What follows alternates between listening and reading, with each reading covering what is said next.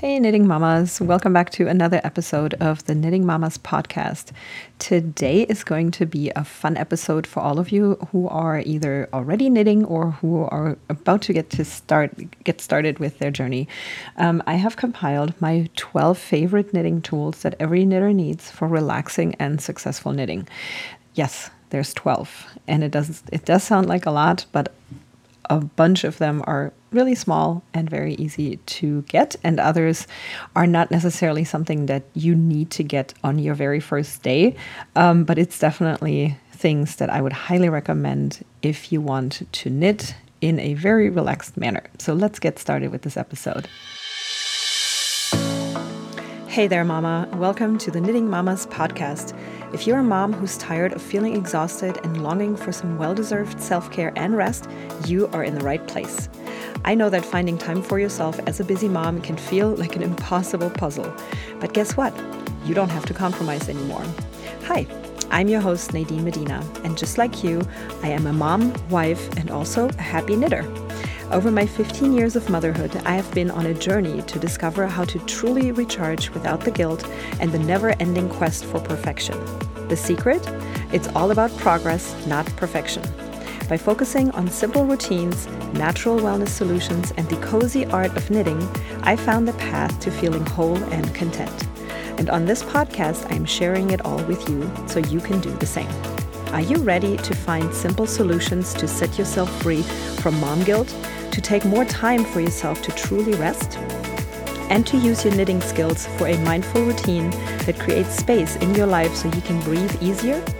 Let's take a deep breath, grab those knitting needles, and say goodbye to mom stress. Together, we'll create a supportive community that encourages you to prioritize self-care while juggling all your responsibilities.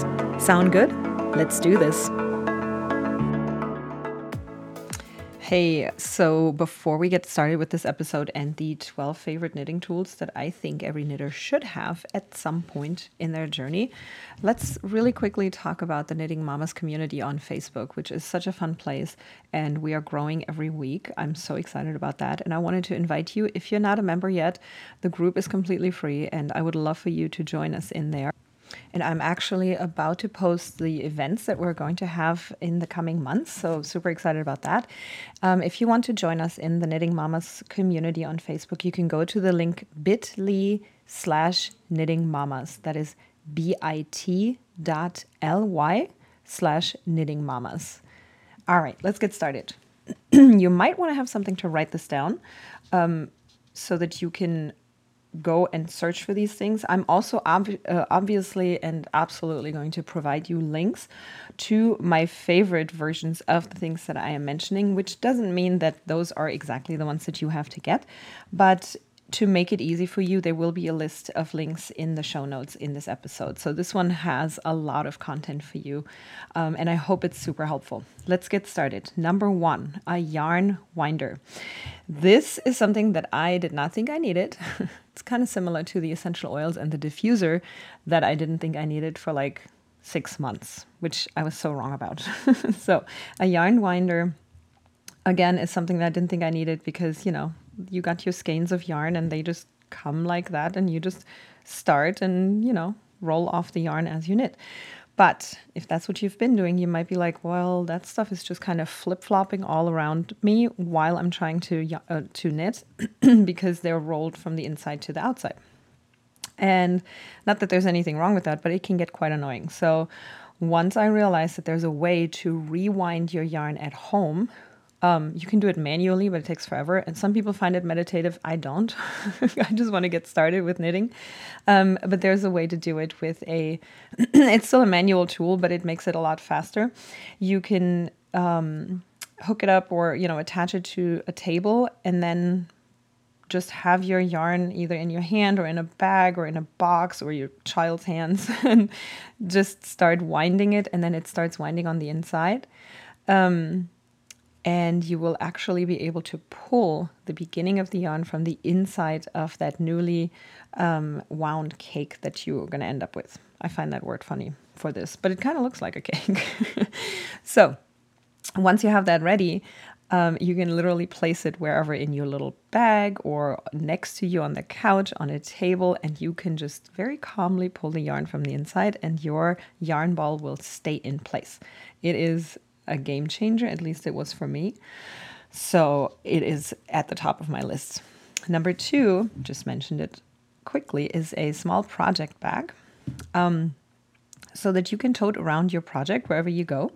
I also recommend a small accessory pouch that, you know, might have a zipper or just something tiny that you can stick inside of the project bag that can hold all of your other little accessories that you might have to have handy when you take your project on the go. The reason why I highly recommend having a small project bag from the beginning is so that you actually do take your project on the go. And it's not just a regular bag. There's just a little bit more to it other than you can use a book bag, of course, but I find a yarn bag that's specifically made for a project for knitting a bit more practical because you can kind of stand it up. It doesn't flop over. I've had that happen before with just a book bag. Again, it works, but it's not as convenient. And you can just kind of open it up and it stays open so that you can access everything, and then your yarn just comes right out. It also has little pockets on the inside. Most of them do. Some of them are actually transparent, which is also kind of neat, so you can see what's inside. The one I bought is from a place called We Are Knitters. I love, love, love it. It's so adorable. It really looks cute, but it's also very practical. I'm going to show it in my stories. If you're listening to this podcast in the week, it's new. You're going to see it in my stories on Instagram. You can follow me there at The Knitting Mamas, and we can hang out. If not, the link is provided at the bottom of the show notes for sure. But you can also just head over to Etsy and just kind of see what they have going on. Just type in project bag for knitting, and you'll find so many cute designs for project bags. Okay, number three, really good knitting needles. This one to me is really important because there's big differences out there. And it's something that you invest in for a long time. So there's probably also a lot of like price differences and stuff. But I actually do have two favorite brands. It's funny. I did not pick them because of this, but it is still kind of funny that they're both German and made in Germany. If you guys have followed me for a while, you might know that I am from Germany. But again, not the reason why I picked them, but it just happens to be the case. And one brand is called Addi and the other one is called Prim. They are both available in the US. You can buy them on Amazon. You can also buy them on various different retailers. Again, providing the links for you in the show notes. But the reason why I love both of these brands, and specifically the round needles, I'm not a big fan of straight needles. I'm going to get into that in a future episode. Is because the Addi needles are made from metal that is easily, like it slips through the yarn very easily. For me, that's important because I don't like when things get stuck on the needle. And the Prim ones are made, they're not made of metal, but they're made from some sort of plastic that is very durable and very hard, and it still kind of slides very easily, which is great.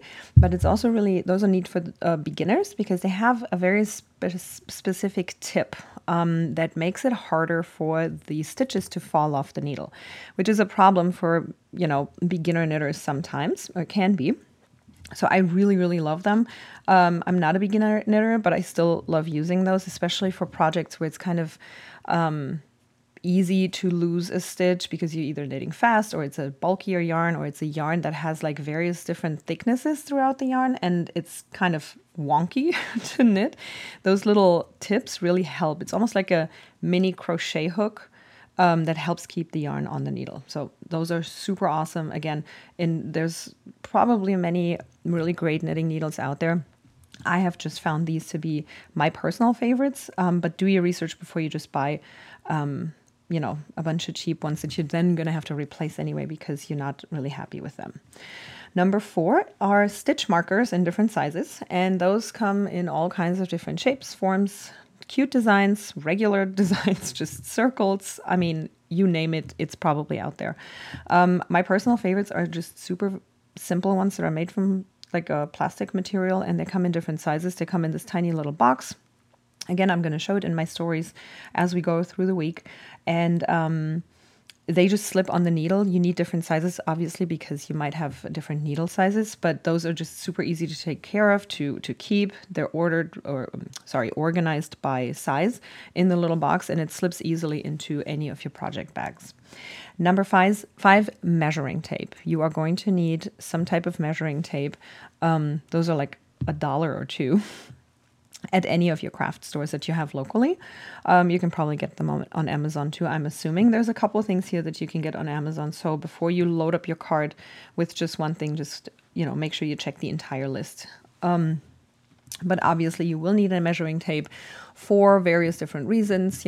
Of course you want to measure yourself before you start knitting so that you know which size you're knitting, but also if you're making a gauge swatch, which we're going to talk about in the next number, but sometimes you have to knit a certain stitch for a certain length in a sweater, so you always want to have that measuring tape with you. Number six, swatch ruler and knitting gauge. So what the heck is that? If you're a beginner, you might not even know what I'm talking about. So when you, and again, I'm going to make a whole episode of this. There's also a video that I made a little while ago on my YouTube channel. Link again, also in the show notes if you want to check that out. It is really helpful to understand why you need to knit a swatch before you start knitting, especially a project like a fitted garment of some sort. Because you want to know if you're actually using the right size of needle that goes along with your yarn size to meet the size that the person who made the pattern is actually using, so that you end up with the right size for you. And there's a really great way to measure that. What you want to, what you normally, this is the standard, knit and measure is a 4 by 4 inch square. So it's really small, but you then measure that amount or that size, and then you count the stitches inside of that little square and compare it to what the pattern says, and then you'll know if you're on or off gauge. And again, going into that in another episode, but also there's a video that you can watch on my YouTube channel. I have a favorite swatch ruler. It's really cool because, again, it has a hole in the middle, so you don't really have to kind of mess with it. You just knit you a swatch, place it over it, and then you just start counting inside the little open square, and you're good to go. So number seven, needle stoppers. Again, something that I didn't think I needed until I placed my knitting project down somewhere, and my kids bumped into it or something happened. It fell down and I lost a bunch of stitches. So in order to avoid that, get yourself some needle stoppers. Super inexpensive. You can go to Etsy. They make them out of a silicone material that you just pop on the top of your needle, and it'll stop the stitches from sliding off potentially. I've lost some of those before because they're round, or often they are round, and they just start rolling around, and I just kind of lost one. I think it was in my couch. I have no idea. But there's a really fun looking one from the same brand that I buy my needles from, called Addi, and it's a heart, and it goes onto the needles, on both needles at the same time, and it kind of has a spring inside of it so that it stays in place, and it just puts everything away really neatly. So I really like those. Again, we'll link them up for you as well. Number eight, you are going to want to carry around scissors or fabric shears with you. It can be a small, tiny pair of scissors for embroidery. Those are very, people love those. And you can also have, anything that's relatively sharp so that you don't tear your yarn at the end, but you are definitely going to need those frequently. So I would highly recommend having a pair of those in your project bag. Number nine, you need a way to count your rows and to follow your pattern, obviously. So there's so many different ways to do that. You can either go totally old school and print your pattern, carry a pencil, and just have it with you. And wherever you start knitting or at your home, pull it out and just, start making tally marks and annotate wherever you need it. You can also carry a highlighter just so that you can highlight the size that you're knitting along your pattern. I always recommend doing that just so that you don't get confused, and at quick glance, you can see, oh, this is the stitch count that I need. this is the number of rows that I need to do according to the size that I'm knitting, because a lot of patterns, like most of them, are provided in various different sizes and they provide all of them together. So you want to make sure that you highlight the one that you're doing. Another way to do this, and that's what I'm currently doing, is I'm using an iPad and the app called GoodNotes, which is an app for PDF files that you then can annotate with your Apple Pencil. Super fun way of doing this. Sometimes a little clunky because the iPad is rather big and it depends on where I'm sitting. It's not always convenient to have that right next to me, but in most cases it is possible. And it's the same concept. You have the PDF on your screen and you just draw on there and make tally marks, cross things out, whatever you need to do in order to follow your pattern. So that's, again, what I'm currently using. I used to do the printing and carrying a pencil. But I just recently stumbled across this amazing app that I am about to try out. So I can't really say yet if I'm a fan of it or not, but I did want to throw it in here just in case you want to check it out. It's called Knit and Note. And you can find it in your app store, and it's either on an iPad or on the iPhone. So I'm assuming it's similar to Android users, but it's really neat because you can track not only your yarn stash and your actual patterns in PDF format. So you can pop them right in there after you purchase a pattern. But you can also start and finish your actual projects in there. So you can keep track of multiple projects if that's what you're doing. And you can just glance at your pattern and you can annotate the pattern inside the app, which I haven't tried yet. There's a row counter in there too. So it does look really cool and very practical. And I'm definitely going to give it a try so that I can do this on my iPhone versus on my iPad, which again is kind of a size issue sometimes. So I will report back to you, and I will also share this on my Instagram so that you can see if I'm actually end up enjoying it. But go check it out if you want to. All right, we are on number 10. Number 10 is a tension ring. This is something that you may or may not need. I find it useful for people who have trouble holding tension when they knit, which is something that I've heard from quite a few people in the past, actually. A lot of people have told me that they stopped trying to knit because they had issues with tension, and I find that such a shame because it's really just something that you need to kind of get used to and with a lot of practice get very good at. But if in the beginning you're having trouble, and I heard this from people who learn to crochet or want to learn to crochet too, that they gave up too soon because tension has been a problem.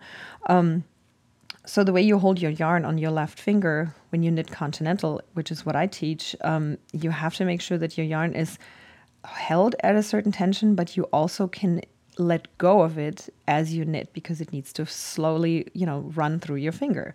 And again, that can be an issue for some people. So a tension ring can take care of that because you place it on your finger and then you slip the yarn around this little, like a hook that's attached to the ring, and your yarn can slip easily through it, but it does hold enough tension to where it's not just loosely flopping around. So check those out if you have any issues with tension.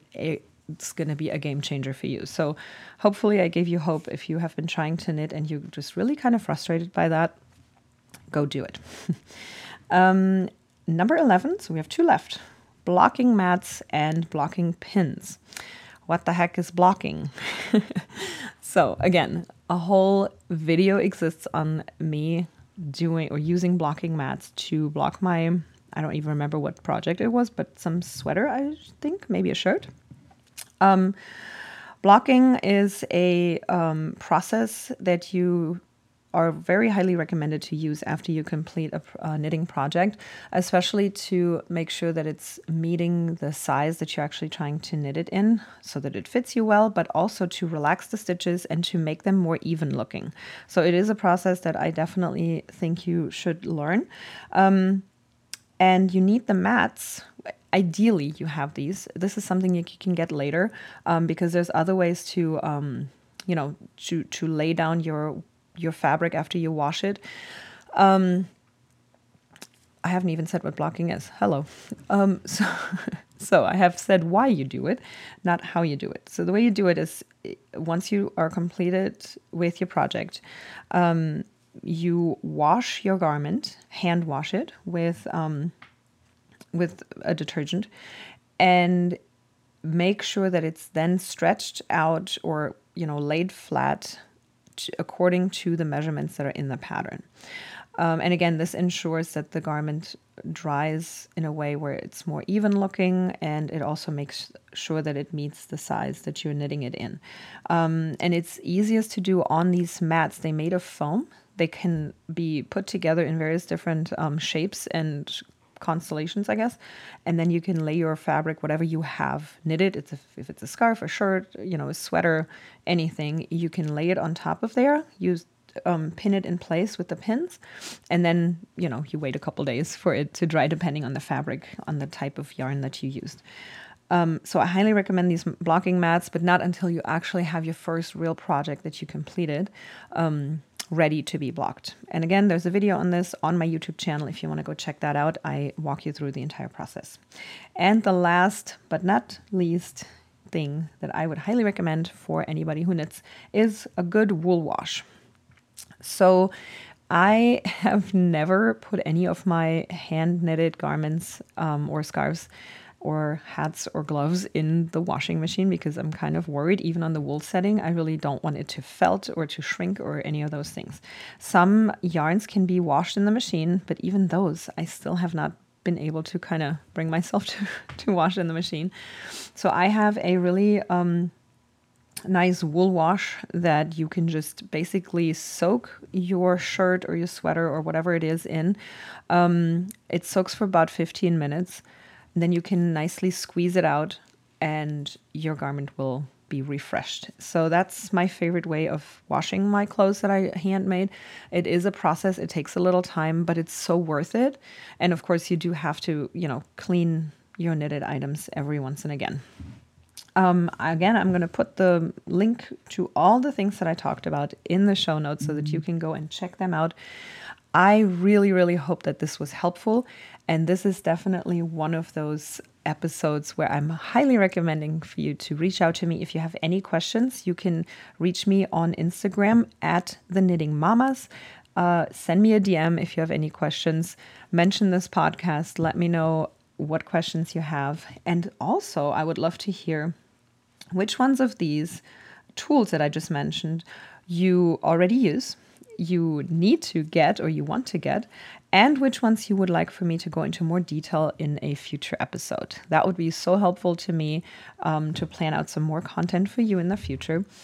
But until then, I would just love to hear if you have any questions for me. And I also would love to see you inside of the Knitting Mamas community on Facebook. So don't forget to get yourself over there, join the fun, and I will talk to you next week in the next episode. Hey Mama, I hope you've soaked up some great ideas from today's episode. Remember, a happy mom makes for a happy fam. If today's chat hit home with you, it would mean the world if you could leave a 5-star written review on iTunes. Your review will help other moms discover our community and embrace guilt-free self-care.